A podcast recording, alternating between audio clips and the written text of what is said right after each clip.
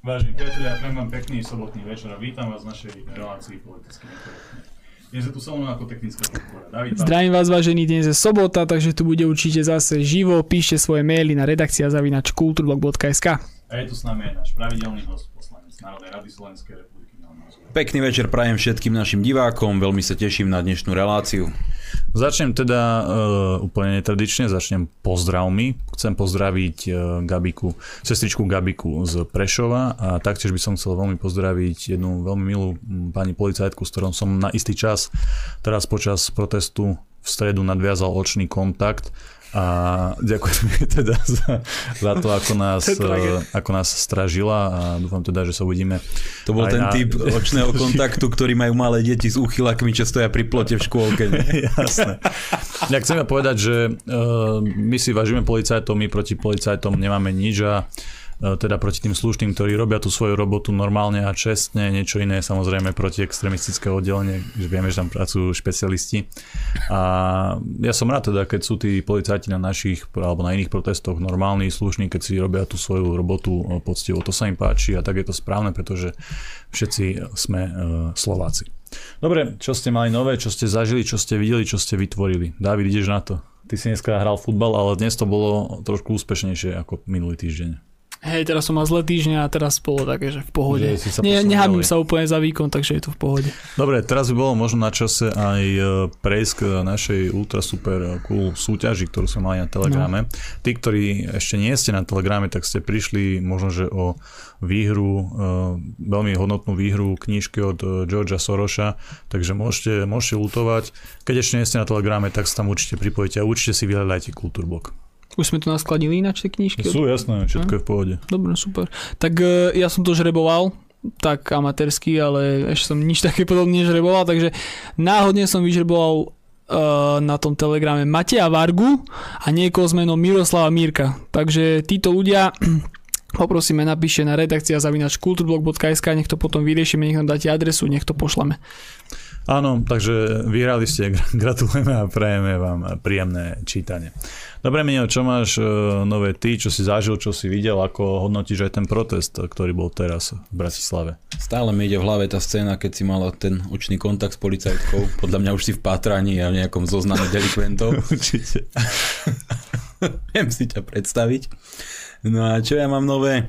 Tak nič, dnes to bol eh, viac menej som sa nás snažil nastaviť na trošku eh, deň bez politiky, nie veľa som toho neriešil, pracoval som trochu manuálne, som za to rád, lebo som vedel, že priestor na politické úvahy bude mať tu večer v relácii.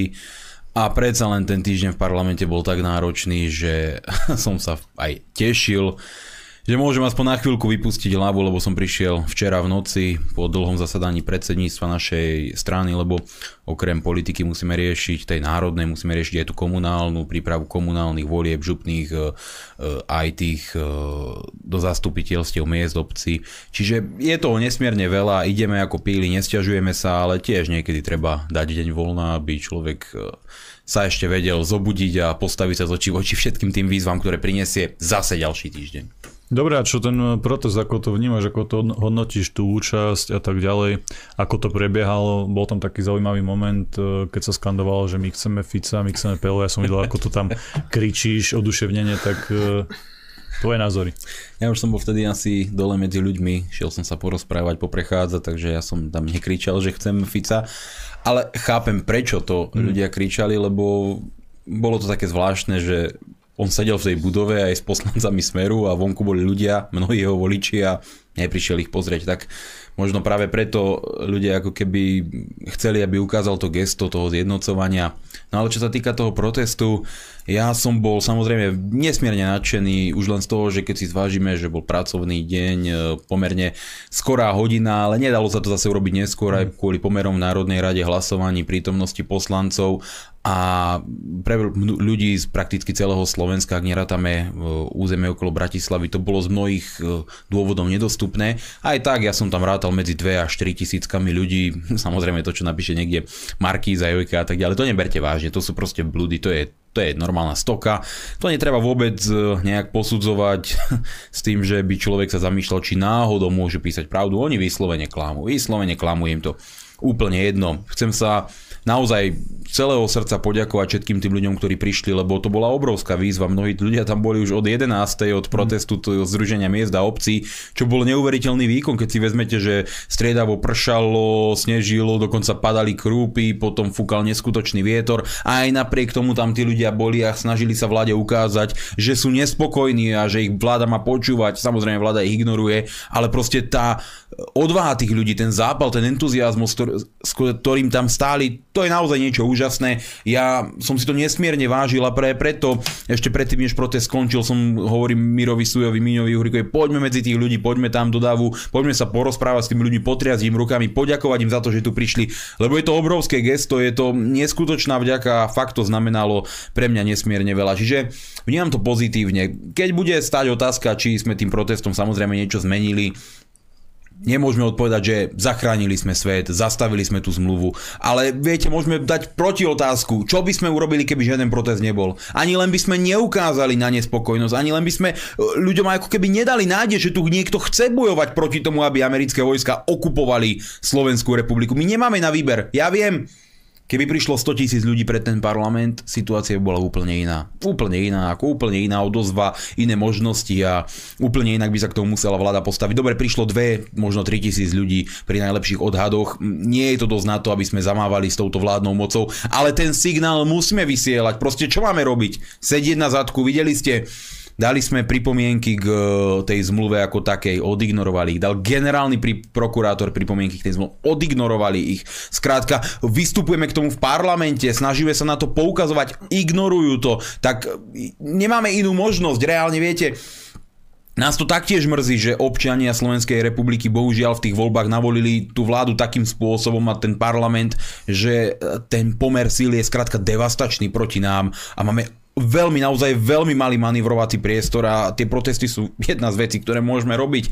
Potom prichádza na rad to referendum, ktoré taktiež samozrejme budeme plnohodnotne podporovať. Jednoducho robíme, čo sa dá. Robíme, čo sa dá, stále môžu prísť skeptické hlasy a možno sa nič nezmení a možno sa nič nepodarí a možno naozaj nie ale vzdať to predsa nesmieme, to, nie, to pre nás existuje ako cesta. Čiže obrovská vďaka tým ľuďom a musím ale povedať jednu vec, a to nehovorím teraz, neberte to ako útok alebo nejakú agresiu alebo niečo podobné, ale moje hodnotenie, do ktorého nebudem dávať e, žiadne pejoratívne poznámky, žiadne vulgárne jednoducho zasadenie, len proste fakty, jednoduché fakty. Ja som tu minulú sobotu hovoril práve o tom, že na tento protest dostali pozvánku aj napríklad zastupcovia strany Smer, strany Hlas. Fakticky tam boli všetky opozičné strany, ktoré nejakým spôsobom sú v tejto téme relevantné. Teda hovoril som ľuďom v sobotu, že si môžu na základe toho, ako bude prebiehať ten protest, urobiť názor, či došlo k spojeniu tej opozície, alebo naďalej pretrváva nejaké, nejaké hranie sa na vlastnom piesočku. Ľudia tam boli, Dokonca Peter, Peter Marček osobne pozýval Roberta Fica, keď išiel okolo e, na schodoch na par, do parlamentu. Robert Fico mu ešte aj tam osobne prislúbil, že prídu, zúčastnia sa. No a dopadlo to tak, že e, zo Smeru ani z hlasu neprišiel na pódium nikto. Dokonca neprišli ani len do dávu, to znamená, keď už nechceli rečniť, odfotiť sa, potriasť ľuďom rukou, poďakovať sa, možno sa odfotiť s tými ľuďmi. A je to smutné, lebo tí poslanci, oni reálne boli v tej budove, v tom parlamente a tí ľudia, častokrát ich voliči, dokonca ja som tam stretol členov Smeru, ktorí mi hovorili, že sú člen, členovia Smeru a že sú šokovaní a sklamaní, že, že vlastne tí poslanci Smeru sú v tej budove 50 metrov od nich a proste nevídu a neprídu k ním aj napriek tomu, že ich volajú. Čiže toto ja nebudem hodnotiť, ja vám len poviem toľko, že sme naozaj urobili úplne všetko, čo sa dalo preto, aby sme tú opozíciu postavili na jedno pódium a aby sme vyslali spoločný signál. Už fakt viac nedokážeme. Potom je posledná možnosť je ich fyzicky dotiahnuť, ale toto nikto nemá záujem.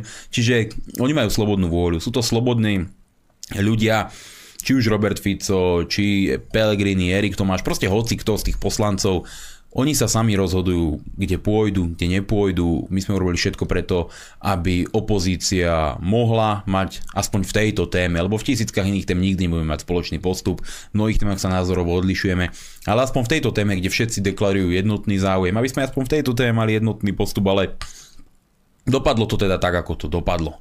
Čo sa týka ďalšej uh, budúcnosti, ja už neviem, že či bude mať niekedy smer záujem uh, ísť jednotnou cestou, uvidíme, ale veď sa má tak, že budúci týždeň, teda v útorok o 13. hodine, bude ratifikácia zmluvy v Národnej rade na špeciálnej schôdzi. Vidíte, proste mimoriadne sa ponáhľajú preto, aby sme to mohli No, to je ale dôležitejšie, aby ten protest tam bol, aby tam bola naozaj celá opozícia, aby ste sa práve v ten moment spojili, aby si ukázali, ukázali, že vlastne ten národ, e, alebo respektíve tá časť národa, ktorú opozícia reprezentuje, má s, tým, s touto zmluvou veľký problém. No mohli by sme to po tomto poslednom proteste brať ako veľké sklamanie a teraz sa utiahnuť niekde do kúta a trpko nariekať nad tým, že skrátka niektorí spolupracovať nechcú, ale to nie je cesta. Ani po tom všetkom to nie je stále cesta a ja si myslím, že ten útorok, ako hovoríš, je príležitosť na to, aby naozaj všetky tie opozičné strany ukázali, že im na tom svorne záleží.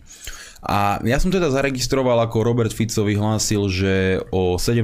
hodine by chceli ísť dať e, vence k e, buste Alexandra Dubčeka pred Národnou radou a takýmto spôsobom symbolicky ukázať protest proti proti tejto zmluve, ale dobre, v poriadku, to môže byť e, pekné spestrenie dňa, môže to byť aj e, pekný priebeh toho podujatia a môže to byť e, niečo zaujímavé, ale podľa môjho názoru, ja som o tom presvedčený, by aj takéto možno kladenie vencov alebo čokoľvek iné by malo byť len zaujímavým doplnkom skutočne silného protestného zhromaždenia. To znamená, že nestačí prísť a v tichosti položiť vence, ale je potrebné jasne a nahlas toho miesta zakričať tej vláde. Lebo tí zradcovia budú v tej budove v tej chvíli. Tí zradcovia musia v tej chvíli, keď budú chcieť hlasovať za tú zmluvu, keď budú chcieť stláčať tie gombíky, keď budú vystupovať na obranu tej zmluvy, oni zvonku z námestia musia počuť dav roz rozzúrených ľudí, ktorí majú plné zuby toho, ako zrádzajú národ, ako ho zapredávajú a ako ignorujú hlas po slobode a miery túžiacich občanov Slovenskej republiky. Takže Vítam túto iniciatívu Smeru, vítajú to aj moji kolegovia z Hnutia Republika, e, bavili sme sa o tom a vnímam to takým spôsobom, že podporíme podľa mňa to je najracionálnejšia cesta. Protest, ktorý je tam nahlásený od 16. hodiny, to znamená od 4. po obede, ktorý nahlásili aktivisti. Zúčastníme sa aktívne tohto protestu. Ak mi dajú slovo, s radosťou pôjdem vystúpiť. A teda bude sa to prakticky prekrývať aj s tým aktom, ktorý chcú robiť smeráci. Čiže budú mať určite, ja tomu verím, že tí uh, aktivisti, ktorí to organizujú, s radosťou budú mať záujem dať aj smerákom priestor, aj Robertovi Ficovi a ďalším, aby keď už pôjdu dať tie vence k e, buste Alexandra Dubčeka, aby prišli aj na pódium a povedali niečo tým ľuďom. Čiže priestor pre jednotu opozície opäť bude. A naozaj vnímam to dobre, že prídu medzi ľudí o tej piatej, že pôjdu dať tie vence, ale Určite, a to si myslím, že každý so mnou bude súhlasiť, podľa mňa nestačí prísť niekde ticho a proste pokloniť sa a odísť. To, to nie je odpor. Odpor, odpor musí vyzerať inak minimálne, aspoň vo forme toho, to, tvrdého protestu, kde zaznejú jasne tie stanoviska, kde sa opäť pripomenie, prečo, ten, prečo tú zmluvu nechceme, kde občania budú môcť na tom mieste proste kričať na tú vládu, že to skrátka nechcú. A preto o 16. všetkých pozývam pred Národnú radu v útorok, budem tam, budem medzi vami, teším sa na to, budú tam kolegovia z Hnutia republika a verím tomu, že tam budú aj zástupcovia ostatných opozičných strán. Ak im naozaj ide o to, aby sme v tejto veci išli jednotným postupom, aby to neboli znovu len pláne vyhlásenia, ale aby to bola koordinovaná spoločná aktivita opozície, kedy sa už nikto viac nehrá na vlastnom piesočku, ale naopak v najdôležitejších okamihoch ukáže, že mu záleží na tom, na čom záleží podľa môjho názoru väčšine obyvateľov Slovenska. Aby to už nedopadlo ako ten posledný protest teraz pred Národnou radou, ale aby to bola skutočná sila občanov, ktorá tam bude viditeľná. A keď to podporia všetky opozičné strany, strany, tak to bude mať naozaj veľkú relevanciu a naozaj veľký zmysel. Čiže je v tejto chvíli podľa mňa najlepší čas na to, aby sme tú jednotu ukázali. Takže aby sme to zhrnuli, tá akcia bude od štvrtej. Teoreticky by sa tam mohla stretnúť celá tá opozícia. Uvidíme teda, ako to dopadne a to len tak, aby tí ľudia, aby sa mi to štepilo do hlavy. No ja teda, predpokladám, že už by sa nemal opakovať taký smutný scenár, že že voliči Smeru, mnohí, nehovorím, že všetci, možno ani väčšina nie, ale že mnohí voliči Smeru proste v tom dave stoja vonku pred budovou a ich poslanci proste sú vnútri v budove a nevídu vonku ani ich pozdraviť. To už naozaj to sa musia s tým vysporiadať tí voliči, to nie je moja úloha Ale nemalo by sa už niečo také opakovať, práve naopak malo by sa už fakt vystúpiť jednotne, lebo mne je to už v podstate jedno, ja si môžem teraz vykričávať aj pľúca, čo bolo v roku 2010, 2012, 2016, Proste teraz sa hlasuje o prítomnosti amerických vojakov, proste, o, o minulosti, o budúcnosti, o politických programoch. O tom sa môžeme hádať potom, kľudne aj celý život, ale zastavme teraz tú hrozbu. Alebo sa aspoň hrdo postavme, keď už nevieme zastaviť. Jednoducho postavme sa aj maximálne ako vieme a, a odíďme proste s tým pocitom, že sme urobili všetko. A nie, že zase sa budeme hrať na vlastných piesočkoch a republika bude robiť protestu a smeráci budú trucovať v budove. Veď, veď to nemá zmysel, veď to aj pre tých ľudí je naozaj už vyčerpávajúce a mňa to nebaví proste prísť sem a stále hovoriť o tom, že ak my sa snažíme dať tie veci dokopy, ak sa snažíme spájať a potom to stále na niečom stroskota, lebo niekto nechce. Jednoducho, toto už musí byť ultimátna výzva pre každého. Útorok o 16. hodine pred Národnou radou. Dúfam, že všetky opozičné strany. Dobre, je ale smutné, že pán doktor Harabin vám ukázal návod, že ako by teda sa dala táto zmluva jednoznačne priamo zablokovať. Vieme, že v ústave je napísané, že parlament musí mať 150 poslancov a vy, tí, ktorí teda pozeráte len na svoje korita, sa toho nechcete vzdať. Takže vám asi nejde o to, aby tá zmluva bola zablokovaná, lebo tam by stačilo, podľa pána doktora Harabina, že by jeden poslanec v podstate nenastúpil a nenastúpil by ani jeho náhradník a celý parlament by sa stal nulitný a prestal by existovať a už nič také ako NRSR by proste nebolo. Aspoň ja to tak chápem na základe týchto fundovaných vyjadrení z tých videí, ktoré pán doktor Harbin dáva vonku, takže môžeš sa k tomu vyjadriť, môžeš sa nejak snažiť obhajiť e, tento svoj e, pokrytecký postoj, ale podľa mňa nemá šancu, keď si konfrontovaný s takýmito tvrdeniami, návodmi. Ty by si to mal vytlačiť na plagáty a začať rozdávať po schránkach, lebo vidím, že to je tvoja nová dobrá otázka. Možno len využijem túto príležitosť, e, keď už sme zase v krajine zázrakov, ako tá Alica, keď spadla do tej kraličej nory, tak uh, uvedomte si jednu vec, že Národná rada Slovenskej republiky v tomto volebnom období, tuším 4 alebo 5 mesiacov, fungovala pri 149 poslancoch, pretože pani poslankyňa Mária Šofranko neprebrala svoj mandát, on bol upráznený, kvôli tomu, že mala nejaké zdravotné problémy skrátka nenastúpila. Takže 149 poslancov fungovalo to asi 4-5 mesiacov, potom sa jej zdravotný stav zlepšil a prišla a nastúpila na ten mandát. Čiže uh, je to problém, lebo de facto parlament neexistoval, ako tvrdí e, jeho genialita. Takže všetko, čo vtedy v tom období bolo prijaté, neexistuje nulitné. No, ale problém je väčší, že ja sa teraz musím nejak vysporiadať s tým, že som chodil do neexistujúceho parlamentu, že ako som to dokázal, čo som robil a, a mohli by sme túto myšlienku rozvíjať ďalej, ale Nebaví ma... Takže nesúhlasíš s týmito názormi. Nebaví ma žiť v kráľovstve krivých zrkadiel. Proste keď niekto volá o pomoc a volá o ňu hlasno, tak mu ju prosím doprajte. Ale ja už neviem, neviem. Je pravda, že mi zase chodí kopec správ, ja neviem, či sa naštartovala nejaká nová vlna, alebo sa spustil nejaký počítačový vírus, či je to nejaký útok zo CIA, ako vtedy, keď mu hekli tu jeho tlačovú správu, čo odišla do denníka N. Áno, áno. Tomu CIA hekla vtedy. Tak e, je aj toto možné, samozrejme, že za to môže si aj je, že proste mi chodia tieto správy. Ale ja naozaj nikoho nechcem uraziť, nikomu nechcem nadávať, len ten istý čas, ktorý venujete počúvaniu týchto kravín, ktoré vám niekto tlačí do hlavy, môžete venovať googleniu a hodíte si do toho Google napríklad volebný zákon a tam sa dozviete, že keď, že keď poslanec sa vzdá mandátu a nie je žiaden ďalší ná, alebo ten mandát zanikne z rôznych mhm. dôvodov od úmrtia toho poslanca až po odsudenia a nie je žiaden náhradník z danej strany, ktorý by mohol na tento mandát nastúpiť, tak tento konkrétny mandát ostáva do konca volebného obdobia upráznený. To je normálne napísané vo volebnom zákone v konkrétnom paragrafe a to proste musí vyriešiť všetky pochyby úplne každého. A keď by viac ľudí sledovalo kultúrblog, už by tieto otázky mm. nemuseli chodiť. Čiže sú tu dve, uh, dva závery z tohto celého, z tejto debaty. Jedna je tá, že proste nepočúvajte bláznov a druhá je tá, sledujte kultúrblog a dozviete sa pravdu. Dobre, teda by sme už boli serióznejšie, aby sme si to trochu zhrnuli. Máme tuto znenie zákona, ktoré si teraz vlastne parafrazoval, ktoré hovorí o tom, že ten mandát ostane normálne uprázdnený. Tak ono, keď sa ten volebný systém tvorí, Proste to je jedna z tých vecí, ktoré napadne pri rôznych scenároch, ako sa to môže vyvinúť, že náhodou možno ten poslanec zomrie, náhodou možno toho poslanca odsúdia, náhodou možno sa niečo stane a pri konštelácii už nie je žiaden ďalší náhradník, tak ako sa s tým vysporiadať, že či už ten mandát prisúdiť iným stranám podľa volebného výsledku, alebo ho nechať upráznený. A vo volebnom systéme v Slovenskej republike je to tak, že keď nie je náhradník, je volebný ten, ten konkrétny poslanecký mandát upráznený. A mňa len mrzí, že my tu riešime, nie my teraz, Rast konkrétne, ale uh, ľudia v komentároch, pri videách, skrátka na internete, za telefónmi, obrovské množstvo času venujú tejto absurdnej debate o nezmysle, aj napriek tomu, že by všetku tú energiu, ktorú v týchto debatách, týchto hádkach, týchto proste uh, neviem čo, na ťahovačkách mohli využiť na niečo konštruktívne, na nejakú kreatívnu činnosť a nevenovať sa týmto blábolom a nezmyslom.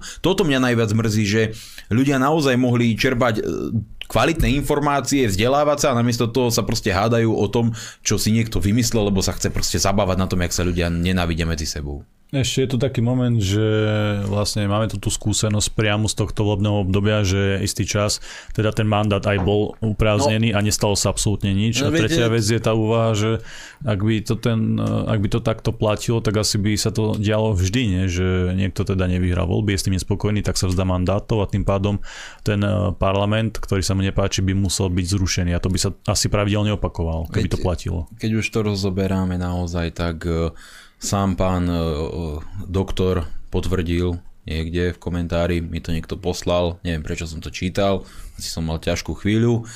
A tam potvrdil, že áno, že stačí, aby jeden poslanec nenastúpil a už ďalší proste náhradníci za ňo nie a 149 poslancov to nemôže taký parlament fungovať, lebo to je proste už protiústavné a taký parlament neexistuje, no tak taký parlament fungoval 4 alebo 5 mesiacov v tomto volebnom období. Len aby ste vedeli, že keď vás niekedy bude s týmito argumentmi naháňať ako ako tá opica, čo ste dali ten obrázok, že naháňa v úvodzovkách mňa s tou otázkou, tak keď vás tým bude naháňať, tak mu, to, tak, mu to, tak mu to obuchajte o hlavu, že už parlament ne, neexistujúci tu bol a potom sa existenčnil po pár mesiacoch, lebo Maničo Franko nastúpila. Čiže nestrácajme už čas e, volovinami, Dobre, ktoré prichádzajú sme, z chorých hlav. Už keď sme teda pri pánovi Harabinovi, je teraz spustená kampaň Suchý február, to musím naozaj každému odporučiť, je to vlastne obdobie, kedy zvýťazí narazíte vy nad alkoholom a poviete si, že celý mesiac piť nebudete, Dá sa to, zvládnuť, dá sa to zvládnuť, sledujte Kultúrblog, naše kanály, tam dávame rôzne príspevky, ktoré vás tom budú motivovať.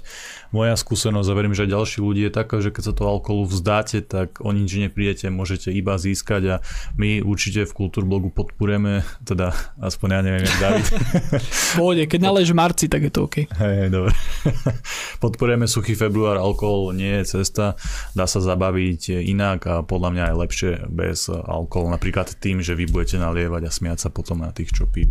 Miňo, čo je tvoja skúsenosť so suchým februárom, respektíve s alkoholom? Ja som si dneska kúpil barbecue dressing v obchode. A to si a bolo to, a bolo to, že bolo tam myslené, že s príchuťou brandy. Ja som si to nevšimol, lebo to bolo po anglicky, neviem prečo a doma som to ochutnal, bolo to odporné, takže som vyhodil peniaze za zbytočnú mm. fľaštičku. Lenže každopádne aj to mi pripomenulo, lebo naozaj to chutilo ako alkohol a že proste ten alkohol je okrem toho, že absolútne škodí a je po všetkých stránkach zlý a robí z vás úplných debilov, tak je proste aj hnusný, takže nevidím v tom vôbec žiaden zmysel. robí z vás aj odborníkov na právo. Dobre. uh, bolo teraz Národná rada, neriešilo sa samozrejme iba to zmluva s Američanmi, veď e, v parlamente sa riešia iné zmysluplné veci e, v prospech všetkých Slovákov. Mm. Tak čo ste tam také zaujímavé ešte riešili? Daj nejaké zaujímavé momenty, ale už asi nedávaj e, tabak. Ja viem, že ona tam urobila dosť veľký dojem a tá pozornosť bola venovaná jej už do, dosť veľa, tak prejdeme na niečo také serióznejšie vlastne z toho parlamentu, také, čo by mohlo zaujímať uh, divákov. Tak ja musím povedať, uh, okrem tých zákonov, čo sa tam preberali, že to bol za všetky tie roky, čo tam som a všetko, čo som zažil, jeden z najťažších týždňov, aké ja som v Národnej rade zažil. Ako seriózne. Možno ten budúci bude ešte ťažší, je to veľký predpoklad, ale na jednej strane tam sa kombinoval aj ten protest vonku, ktorý naozaj sme vymrzli, vykričali sa, bolo to náročné, ale vôbec to neľutujem, práve naopak som za to vďačný. Potom tie rozpravy v Národnej rade a štvrtok, štvrtok bol naozaj mimoriadne náročný deň, lebo ja som tam asi 6 krát len vystupoval, že priamo za tým pultom a som proste do nich bil a išiel. A od rána do večera jednoducho mi ten testosterón stúpal večer, a večer to už bola akože absolútna divočina. Nás tam bolo asi 8 v tom pléne dokopy, všetci proste odišli, lebo sa rozhodlo, že v piatok sa nerokuje, lebo proste je korona, tak po piatej sa každý zbalil a zmizol a ostalo to na tom, že predkladajú zákony Urban a Ďurica, no tak moji kolegovia, tak ja som tam ostal tiež, nie? Tak ako ideme a zabojujeme za nich. Takže mi, mi to ostalo v takej rovine, že som presviečal Šeligu, Benčíka, Ševčíka a ešte nejakého pacienta, tužím Mihálik sa volal. A s nimi som tam viedol veľké argumentačné spory a žiaka, aby som nezabudol, lebo ten tam nesmel chýbať. A to je ako tiež e, dobrý cvok. No a, a teda sme tam viedli tieto e, zápasy a s Blanárom sme si trochu nerozumeli a on tam nechal, že by som ten bod, ktorý sme predkladali, práve to referendum o tých amerických základniach urobil, uh, potiahli až do konca, tak som ešte z trúcu vystupoval, dokým som mm. mohol, ešte som aj ústnú rozpravu využil, nielen písomnú, tak som k tomuto minimálne, neviem, 25-26 minút len rozprával za tým pultom a išiel som si tam dušu vykričať, aby som im povedal, čo si o nich myslím. A ja som mal pocit, že sa rozprávam s opicami, ako e, seriózne, to, to bolo náročné. Vy im poviete, je to tak a tak a tak a píše sa to tam tak a tak a oni mi povedali nie.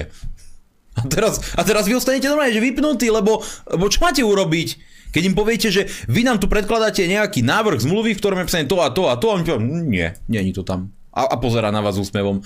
A vy máte pocit, že fakt, že sa rozprávate s opicou, do toho občas príde pročko, ja neviem, či už bol pod vplyvom a kričí do toho, prerušuje vás.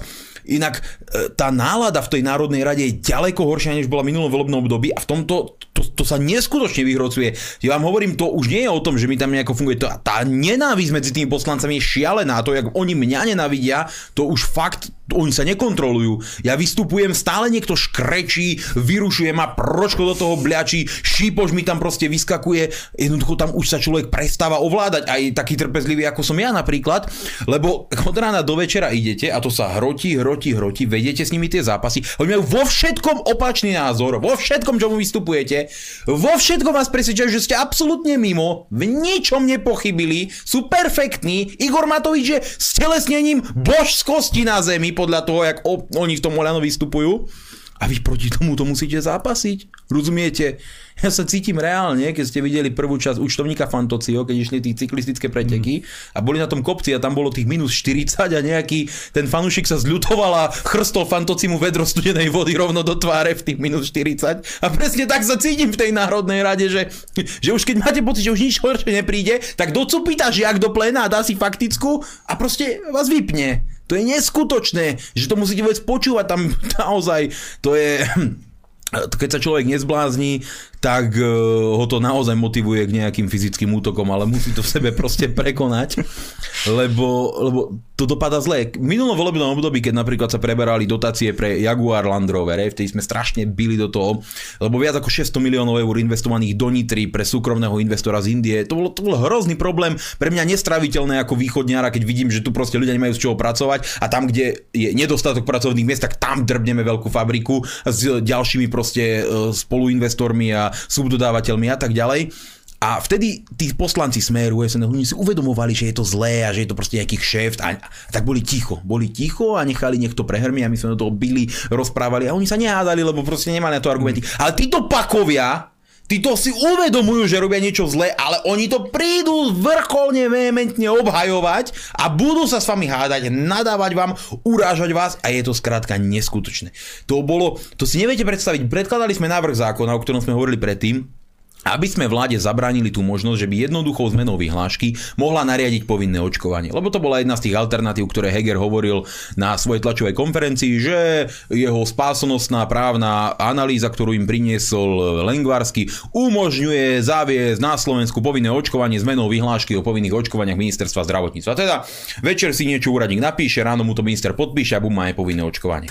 A my sme na to reagovali tým, že sme dali návrh zákona, ktorý by zakazoval nariadiť takéto povinné očkovanie očkovanie vyhlášku a musela by o tom rokovať Národná rada. Ja viem, to nie je všeobjímajúce riešenie, no ale z opozície nemôžeme nič iné urobiť, tak sme im aspoň toto chceli uh, zabrániť a aspoň na to poukázať, otvoriť tú celospoločenskú tému. No to si neviete predstaviť, akých máme vakcinológov v Národnej rade. To je dačo neskutočné. Najlepší z nich je uh, Lehocký, on bol zamestnanec Kisku, tuším, v Dobrom anieli, za žalúďou sa dostal do parlamentu. Nepočujete ho, jak je rok dlhý a potom príde s nejakou múdrosťou. Jak on tam cvičil Mira Urbana, doktora, to si neviete predstaviť. Proste on normálne sa postavil a seriózne, to sú blbosti, že vakcína má negatívne účinky, to je nezmysel, že ľudia umierajú. 7 ľudí to je prepálené číslo, neargumentuje, v skutočnosti to traja Čo na ono to Slovensku. môže vedieť Umreli po očkovaní, očkovanie funguje, vy klamete, že nezaberá na Omikron, povinné očkovanie v lete roku 2022, e, očkovacou látkou z roku 2019 má význam, klamete a spochybňujete očkovanie a takto išiel, išiel. Ako ja som mal pocit, že sa naozaj bavím s robotom, s robotom. A Miro Urban, dobrák náš e, poslanec, ako lekár, mu aj vystupoval a snažil sa, napríklad mu hovoril, že Dobre, veď ja pracujem s veľmi ťažko chorými pacientami, som bývalý primár interného oddelenia, pracujem na covidovom oddelení. Jednoducho jemu chodia do, do ambulancií, viete si predstaviť, najčastejšie veľmi ťažko chorí pacienti. Pacienti vo vysokom veku s naozaj veľkou nadváhou alebo prípadne obezitou, s vysokým krvným tlakom, častokrát s bypassmi, tesne pred operáciou srdca, ľudia s e, cukrovkou a tak ďalej. A on tam hovoril, že áno, pri takýchto skupinách ja viem povedať, že z môjho nejakého pohľadu, z mojich skúseností má očkovanie menej rizík ako benefitov, ale pri mladých ľuďoch sa vôbec nedivím, že to nechcú a nechcú sa jednoducho uh, ako, ako poviem, očkovať, že to proste je úplne normálne, nemôžete ich do toho tlačiť a na to sa postavil Lehocký. A čo vy o tom viete? Vy ste lekár a máte byť zodpovední a ja už som to pochopil, lebo to, to bola najlepšia scéna, keď on vlastne Mirovi Urbanovi, ktorý sa mu tam dobre, on sa mu v dobrom 15 minút snažil vysvetliť svoj pohľad ako lekára z praxe, ktorý to vidí, že nemá zmysel tlačiť to povinne do mladých ľudí, že je to blbosť a už o to nie do športovcov a takto. A na to vystúpil Lehocký, že ja už som to pochopil, ja keď som vás teraz počúval, pán Urban, mne došlo, o čo vám ide. Vy sa hráte na to, že vy tomu rozumiete, ale vy podvedome ľuďom tlačíte do hlav, že tu sú nejaké negatívne účinky, ktoré môžu byť nebezpečné a že mladým ľuďom to nemusí pomôcť. A na základe toho v spoločnosti vy podrývate autoritu očkovania a kvôli tomu zabíjate ľudí a kvôli tomu ľudia zomierajú. A Miro ostal... Tak by sme to zhrnuli, hej. Miro Urban je lekár, hej, venuje sa tomu dlhodobo, viedol interné oddelenie, teraz pracuje na tom covidovom oddelení a e, vychádzal vlastne nielen zo svojho vzdelania, ale aj z tých skúseností, ktoré má a potom prišiel teda pán poslanec Lehocký a vysvetlil mu, ako to je naozaj teda. Nielen, že mu vysvetlil, ako to je, že proste nemáme hovoriť, on, on vyslovene povedal, že my nemáme hovoriť o, o negatívnych účinkoch očkovania, lebo to je tak promile zanedbateľné, to nestojí za reč, normálne ho vypol. A, a Miro, najlepší argument bol, keď mu Miro hovoril, že ale my nevieme, aké dlhodobé účinky negatívne to môže mať. My to nepoznáme, treba si to priznať, páni kolegovia z Osasky. Toto im povedal Miro a on, to nie je pravda, my to vieme, to je preskúmané. A ja som teraz ostal vypnutý, tak na jednej strane počúvame Jaroslava Turánejka, vakcinológa, autora obrovského množstva vakcín, fakt najväčšia kapacita na vakcinológiu v Československu v tom československom priestore, ktorý povedal, že nevieme, aké dlhotrvé účinky to môže mať, no pretože je to prosté, lebo tie štúdie neprebehli, lebo hmm. ako aj Miro Urban im sa snažil vysvetľovať, tá tretia, tretia e, časť tých štúdí prebieha 5 rokov a neprebehla, tak my nevieme, je to nová technológia a ten zase, to nie je pravda, že je to nová technológia, ona už od 90 rokoch sa vyvíja a on mu na to, ale nebola nikdy použitá na populácii na takúto, e, na, na, na nejakú uh, túto infekčnú chorobu, to nevadí, ale my vieme, ako sa správa to, to máte fakt pocit, že vy sa nerozprávate s príčetnými normálnymi ľuďmi. Samozrejme Jaroslava Turaneka úplne spochybnili, dokonca, že ak povedal, to je hoax, to netreba počúvať. Mm. Čiže s takýmito pakami vyslovene sa musíte baviť a, a človeka to ubíja, že vy sa im snažíte vysvetliť. A Miro, viete, Miro Urban, politický e, nováčik, on stále to ani nevníma ako politiku, on v dobrom chce vykázať s každým a v dobrom im to vysvetliť, no a e, to je proste niečo, to je strašný údel, keď musíte s takýmito pakami hovoriť v dobrom a ešte za dobrotu vy vysvetľujete 15 minút niečo a potom niekto vysekne dve vety, vytrhne ich z kontextu a hodí ich niekde a ešte vás douráža. Ale to je proste klasika v slovenskej politike. Len ten Miro sa im to teda takýmto spôsobom snažil vysvetliť a oni úplne sfúkli a tak sfúknú úplne každého. Jednoducho, vy nemôžete stávať sa niečo proti povinnému očkovaniu. To ľudí vôbec nezabíja, žiadne umrtia nie sú, nič nie je, všetko je fantastické, dokonale, funguje to. A A, a vy tam musíte sedieť a podľa mňa toto ho najviac mrzelo, keď predkladal ten zákon, že on na ňu ukáže prstom a povie, vy ste zodpovední za smrť 20 tisíc ľudí na Slovensku. Ukáže to na Míra Urbána, ktorý robil na tom covidovom oddelení. Reálne tým ľuďom zachraňoval život. A, a s takýmto debilom vyslovene, jak je Lehocký, vy sa máte baviť, viete. To chápete, že akože takýto človek kandiduje od Kis za Kisku a Remišovu a táto skvadrat, táto intelektuálna veľmoc, len toto je reálne zástupca v Národnej rade a s ním musíte viesť tieto argumentačné spory. Čiže ako nesmierne náročný týždeň, medzi tým tam schválili ten zákon proti alternatívnym médiám, 100 tisícové To pokuty. som ani nezachytil, skús to nejak opísať, že o čo tam ide, lebo to je dôležité. Sice my sa nepovažujeme za alternatívne médium, iba proste za za nejaký portál, ktorý sa vás snaží uh, informovať o nejakých zaujímavostiach, ale uh, o čo ide, lebo ja si myslím, že sa to týka aj nás, nie? No je to veľmi jednoduché. Oni chcú mať pod kontrolou prakticky každý informačný zdroj, ktorý píše proti vláde, proti USA, proti Európskej únie. Jednoducho má byť jedna centrálna názorová línia, ako to bolo dakedy a im to tak vyhovuje a tak to má byť. V rámci demokracie samozrejme. A tak vymýšľajú rôzne tieto byrokratické mechanizmy, aby alternatívnym médiám a hlavne malým médiám stiažili život. Viete, veľké médium toto zvládne úplne bez problémov, lebo už dávno funguje v rámci týchto štandardov.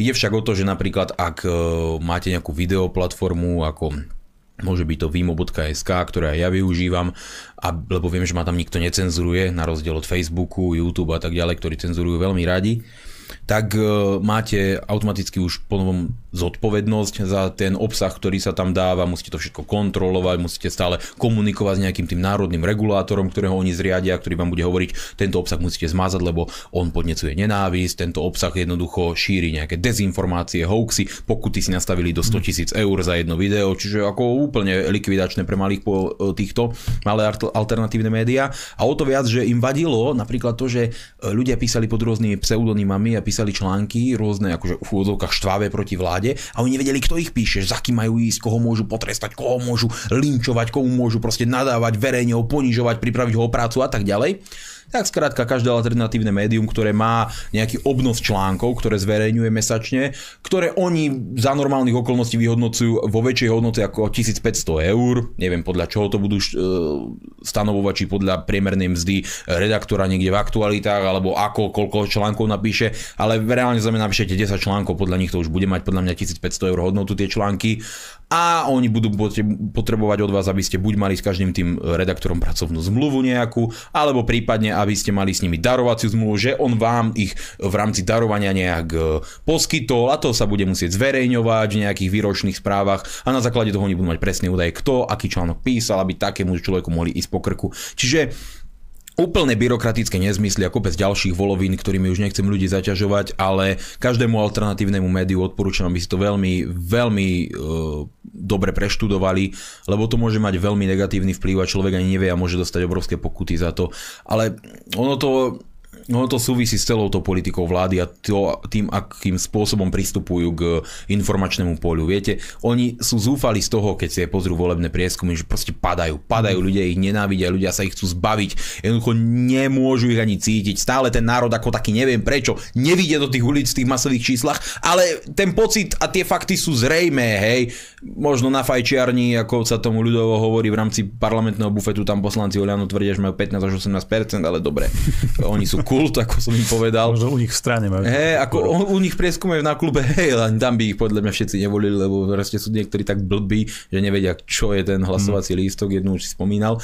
Ale Uh, toto mi dobre povedal uh, Erik Tomáš, keď sme viedli debatu o príspevku pre dôchodcov, že podľa neho oni majú na klube kaplnku, kde je Igor Matovič v strede nejakého oltáru a že tam sa mu povinne všetci klaňajú. A mne to dávalo zmysel, keď som ich počúval, ako tam oni vystupujú.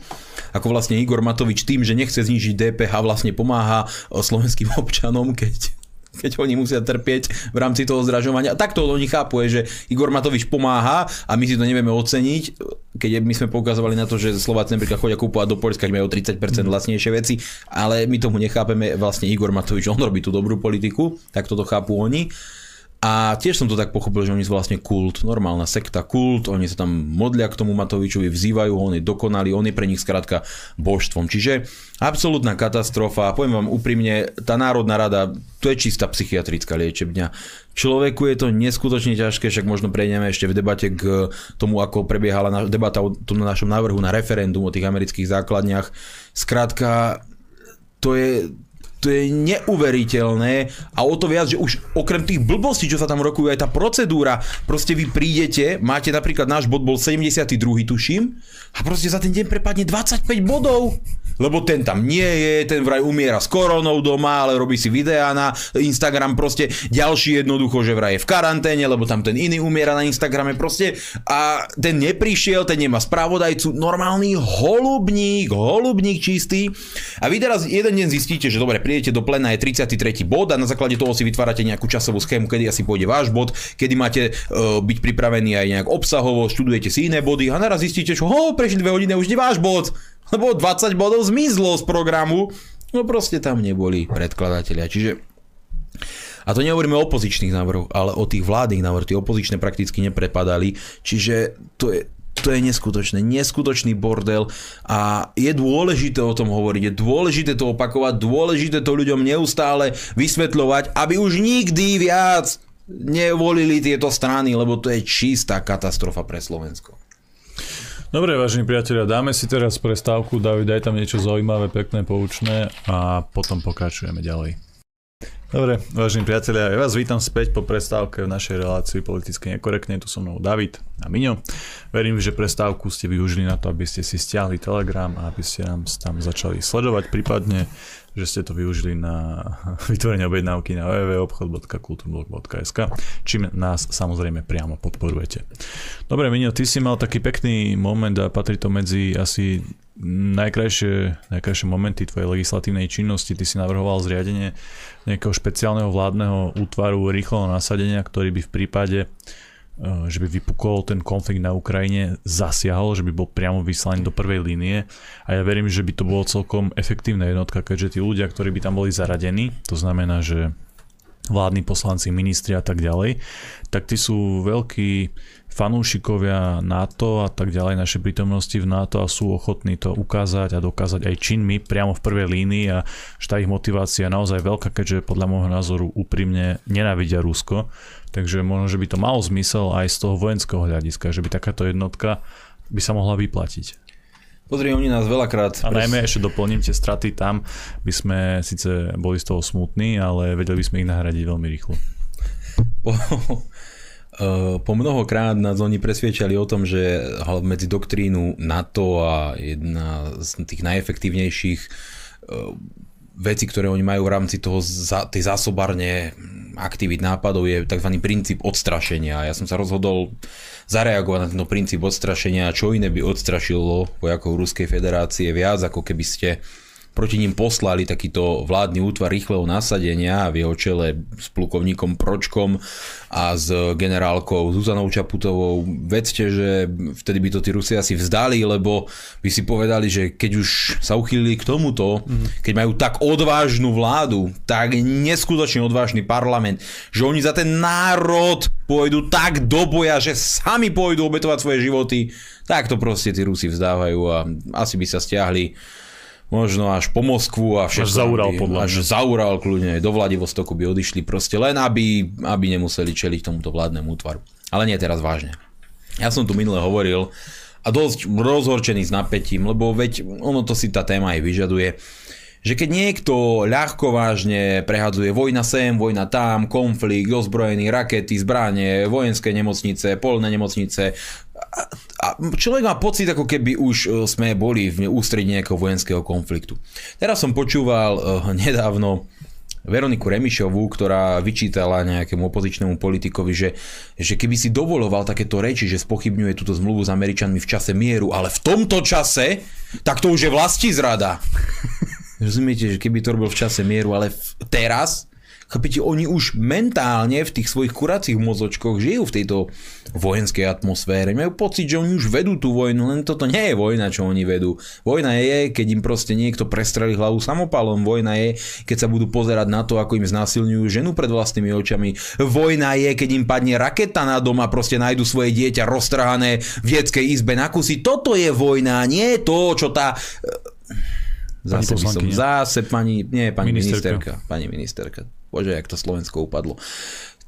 Toto je vojna, nie to, čo si oni predstavujú, že v televíznych debatách budú robiť. A my pomôžeme Ukrajine tak a my tak a budú napínať tam tie argumentačné bicepsy, kto tej Ukrajine dá viac a, a čo potom? Čo potom tá Ukrajina čo urobí? Rozumiete, ako banda úplných, úplných stroskotaných chudákov.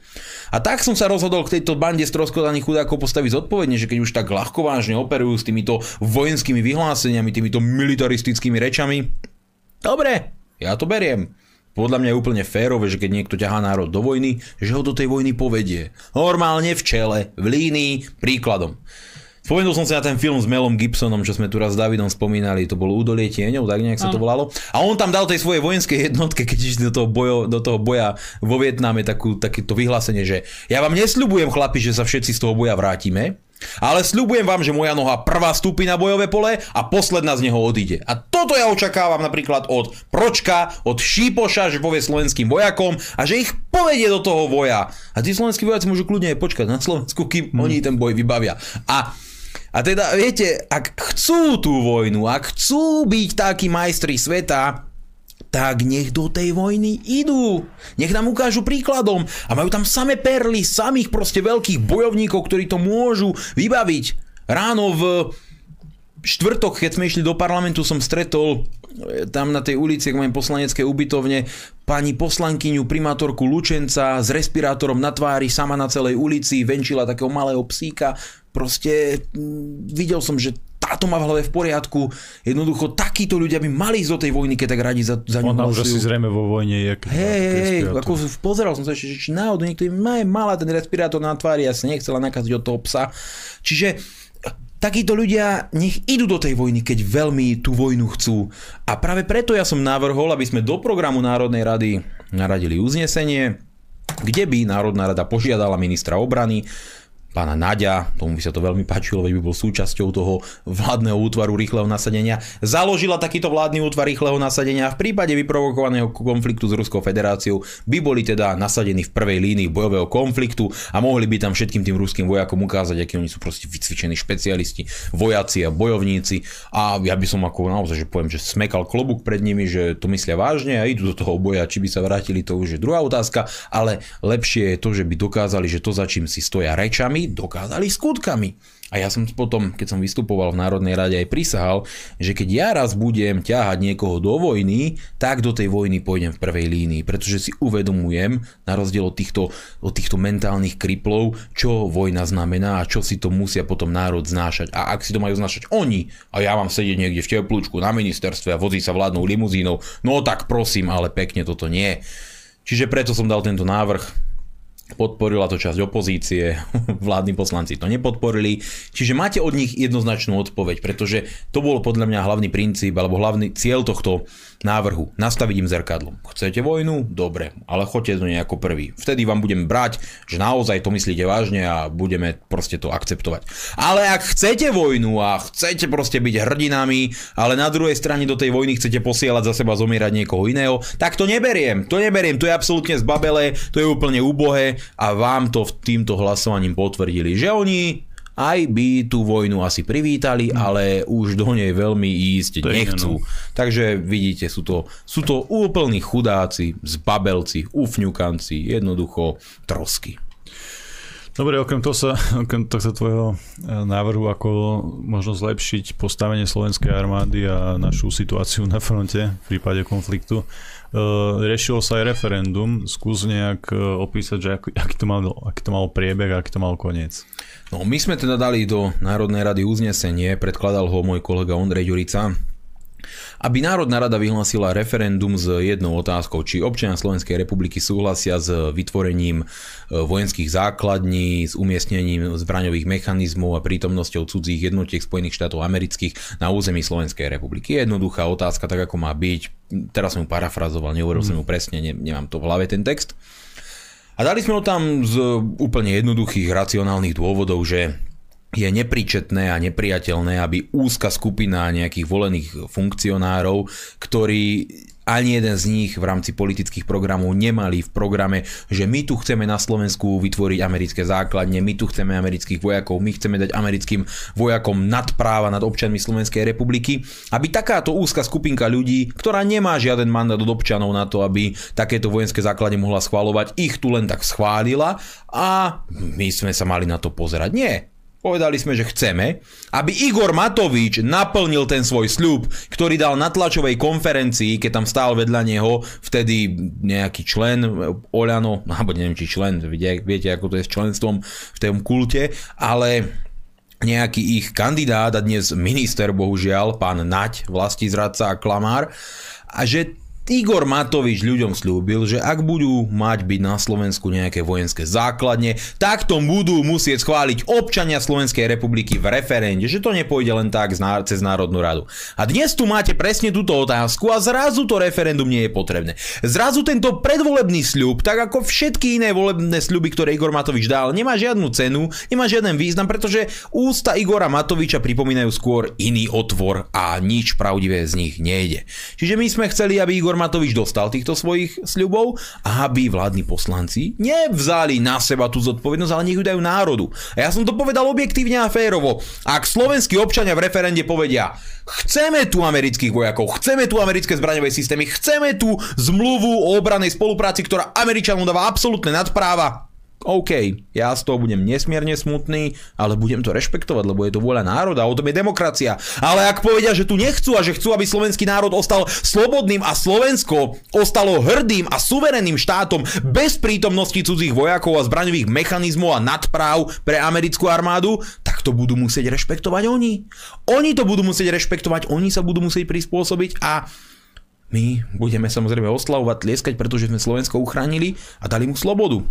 A teda viedla sa o tom e, veľmi napínavá debata, bolo to fakt, že začala tá debata niekedy 19.0, nie, 18.55 som sa prihlásil a dostal som teda slovo v rámci písomnej rozpravy a Blanár sa ma tam potom v priebehu prejavu spýtal, či to budeme pokračovať, či to dáme až do konca. Ja som povedal, tak dobre, však ja nemám problém, budem vystupovať aj ďalej, ja môžem aj zajtra, no mne to je jedno.